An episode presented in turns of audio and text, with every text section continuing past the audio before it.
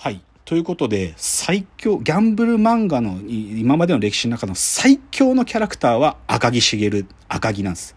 で、その赤木がアニメの第13話で、浦部を倒した後に言ったセリフ、ちょっと長いです。真似しますよ。もうそ、もう完全僕今、今から赤木っていうか萩原正人下ろすから。いくよ。組長、浦部がどうして良品を持っていて、かつその良品をなぜ切っていたかということは、俺の積み上げた戦略という積み木のいわば頂点。そこだけ話しても分かりにくいから、一段目のことから話しましょう。実はここが一番重要。麻雀に勝つには、その男の根っこにある原始的な思考の流れを見定めなきゃいけない。それが土台。その土台の上に上に戦略という積み木を積み上げる。積み上げ、積み上げ、高みに届けば、浦部を導くことができる。最終だ、良品切りという地獄に。人は危機に相対した時にその本質が出る。それを通常の状態、普段の動きの中で測り、見極めなくては。序盤はまずその本質を測ることが肝要。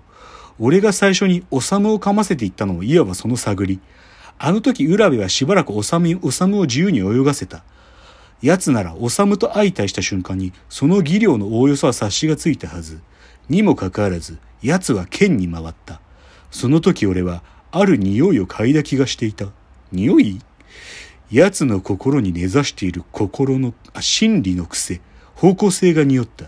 簡単に言えば、奴は危機と相対した時、多分突っ込まず、かといって引かず、立ち止まるタイプの打ち手、保留の麻雀が奴の本質。その傾向は俺が卓に入ってからも続いた。俺の棒天即リーチに対して、奴は慎重に回していった。回して器用に上がりを取ってはいたが、代わりに大事なものを失っていった。回していって捨て牌と上がり手を晒すことによって、何を通りそうと感じ、何を抑えに回っているか、そういう癖、傾向、奴の打ち筋が浮かび上がる。そういう情報が最後にものを言うのが麻雀。奴が失ったのは自分の情報。一方で俺は完全に伏せた。何2曲なのにリーチをかけたのに脳天と言い張って8000 8000点払ってでも手配を見せなかった。あの時俺は展望上裏部に大きく溝を開けられてたが、情報性という見地からは圧勝していた。奴は俺に対して何ら具体的な材料を手にしていなかった。そうしておいて攻めた。次局、まずは数アンコオープンリーチ。しかも上がりを一度ならず二度三度も数アンコに固執して見送る暴挙。浦部の理論、経験則には全く当てはまらない解析不能の打ち筋。浦部はあの時点棒を失ったが、俺に対する印象はますますもやの中。その不気味な印象は全く消えていない。あの時、浦部は平静を装ってはいたが、内心はかなり動揺していた。ケツに火がついた終盤、ここからが正念場だっていうのに、相変わらず俺の姿が見えない。大金がかかった勝負だというに、戦っている相手の姿が見えないのだ。こんな状態の浦部が最後に頼るものといったら、もう理しかない。長年培ってきた合理的な考え方しか。しかし、追う俺からすれば、そう心が動くこと、それが狙い。浦部の明らかに見て取れる動揺、ショック。しかし、ここではまだ降りない。俺が積もったら、羽マンの目があるからだ。とはいえ、まっすぐには来ない。回す。リャンピン切り。これこそ奴の本質。苦しくなると出てくる原点の性質。保留癖。攻めでも守備でもない。ただその場で立ち止まろうとする心の動き。これが出るということは、奴が弱い気持ちに流れている証拠。そして俺が、両腕を泣き、恐れるのは満眼直撃のみとなるともう持ちこたえられない。今度はベタ折り、ダースーピン。これもいわば保留の発想。根曲中ではなく、次曲結直を先延ばしする考え。保留という名の逃げ。仮にこの時、奴に攻めっ気が残っていたら、この勝負もどう転ぶかわからなかった。奴の最終形がこの方なんだから、上がる道はいくらでもあった。が、これは打足というか、拉致の開かぬ想像。なぜなら、そう動けぬように縛るのが俺の麻雀。皆、言葉を失い聞きっていた。その中を流れる赤木のり。それは単なる確率ではなかった。赤木のり。それは、浦火の血の流れ、吐く、息吸う息まで聞こえてきそうな、相手の心理と抱き合わせで進行していく、生きたりそのものだった。っていうナレーションが最後に入っておるんですよ。これが赤木。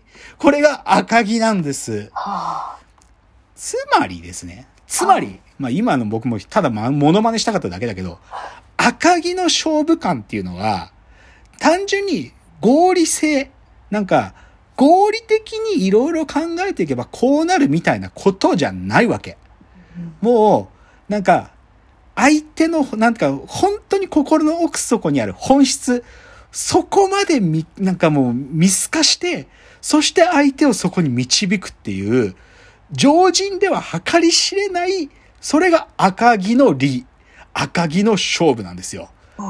そういう男が、まあ、福本信之先生が書いた赤木茂という最強のギャンブラーなんです。ちょっと、まあ、正直ね、麻雀わかんないと赤木が言ってることもよくわかんないんだけど、でも、この浦部との闘敗、浦部との戦いは、もうね、その漫画の中でだけど、ヤクザの世界で、伝説の一人やとして語られるんです、その後。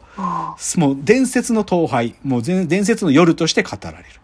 じゃあですね、正直僕は、この漫画の中の最強の雀士赤木の、実は現代に、このリアル赤木、現代に舞い降りた赤木、見つけてしまったんです。ちょっと先週冒頭のね、オープニングトークで若干しちゃったんだけど、その話をここからします。現代に舞い降りた赤木、相席スタート山添の話をします。もう僕は正直ね、見つけたついに、現代のリアル赤木、もう相席スタート山添さんです。で、それはね、正直ね、YouTube で見つけたんですよ、そのシーンを僕は。アムアムワールドという YouTube チャンネルがあります。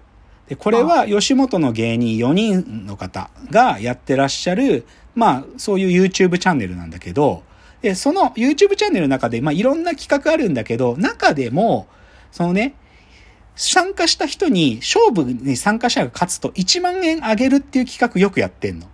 で、一番このアムアムワールドの中で人気のゲームが、スリルっていうゲームなのね。スリルっていうゲームで、これがそのアムアムワールドの中の人で言うと、スタミナさんって人がやってるゲームなんだけど、どういうゲームかっていうと、二つの、ああの、蓋が閉じられた箱が用意されてるのね。二つの箱が。で、どっちかに、そのスタミナさんの持ち出しの1万円が入ってるんですよ。で、箱の中身は見えないわけ。で、で、そのスリルってゲームに挑戦すると、どっちかの箱、1万円が入ってる箱を、こっちだって選ぶと、もしそこに1万円入ってたら、その1万円がゲットできるんです。で、じゃあ外しちゃったらどうかっていうと、別に外しちゃっても何にもリスクないんですよ。ただ、外しちゃって1万円は手に入らないだけ。つまり、このアムワル、アムアムワールドのスリルというゲームは、この主催者であるスタミナさんが1万円取られるか取られないかだけで、参加するそのゲストで来てる芸人さんたちは何のリスクもないんですよ。1万円が取れるか取れないか、それだけのゲーム。だから、ギャンブルが好きな芸人たちが、このスリルがやりたくてよく来るんですよ。例えば、さっきオープニングトークで言ったキングオブコントで優勝した、あの空気階段のモグラ。モグラさんね、鈴木モグラ。モグラはギャンブル超好きだから、モグラはこのスリルに今まで2回か3回挑戦してるんだよね。とか、あともう最強のクズ芸人、岡野陽一ね。岡野陽一とかもこのスリルに来てんだけど、まあ、岡野もさすがだから1万円持って帰ってるんですよ。で、じゃあ、この、アムワムワールドの大人気ゲーム、スリルに、ついにですね、最大の強敵、狂った敵と書きます。最大の、もうこれサムネイルでそう書いてあるんだけど、スリル最大の強敵、相席スタート山添っていうのが来るんだよ。で、山添がこのスリルで衝撃の勝負をするわけ。で、正直ね、このスリル、この山添会のスリルのコメント欄には何て書いてあるかっていうと、白塗りしてないジョーカー山添って書いてあります。もう、山添は、もう顔を白く塗ってないジョーカーのような存在なの。マジで、やばすぎるの、山添。でね、ちょっとそれね、全部本当は、ここもね、再現して読みたかったんだけど、ちょっとでも、大きいゲームの流れをちょっと皆さんに紹介したい。ぜひ皆さん見てみてくださいね。この、アムアムワールドスリルの山添会。で、まずね、普通だったらね、これノーリスクのゲームじゃん。だから最初ね、このスタミナさんがね、参加者の方に、あの、スリル挑戦されますかって聞くわけ。で、普通もちろんさ、ノーリスクだから、モグラとか岡野うちとかも、もちろんやりますよっていう最初答えの。これどっちかって最初の儀式なんだよ。だけど、山添この最初の挑戦しますかってとこから揺さぶりかけてきて、山添くん、このゲーム挑戦されますかって聞くわけ。そうするとね、山添がね、なんか、するしないって答えないで、俺、K さんに借金あんねん。相方の K さんに借金あんねん。だから、是が非でも1万円欲しいとか言い出すわけ。うん、で、相方の山崎圭さん、相席スタートの圭ちゃんに、山添は相当額借金があるんだと。うん、で、しかも最近圭さんは結婚もされたんで、圭さん結婚したのね、最近。うんで、だけど俺ね、結婚した圭さんにひどいこと言うてん、つって。なんて言ったんやつうと、この間結婚しはったんやけど、ご祝儀欲しいんやったら金貸してみろって K さんに言っちゃったんやわ、つって。それででも K さん笑ってくれたわ、とか言うわけ。だから、こんなこと言っても笑ってくれる K さんに俺絶対返したいねんとか言って。うわ、そんな器でかい人いないねつって。だから K さんに返したいんやけど、でもどれくらい借金あんのって言うと、まあ、このスリルで言うたら、1年分くらいや。けど、だから、1年間に何回スリルやってるか分からんけど、そんぐらい、実際に今、あの、山添はさんに80万借金あるんですよ。うんだから、このスリル80回勝たなきゃ返せないぐらいあると。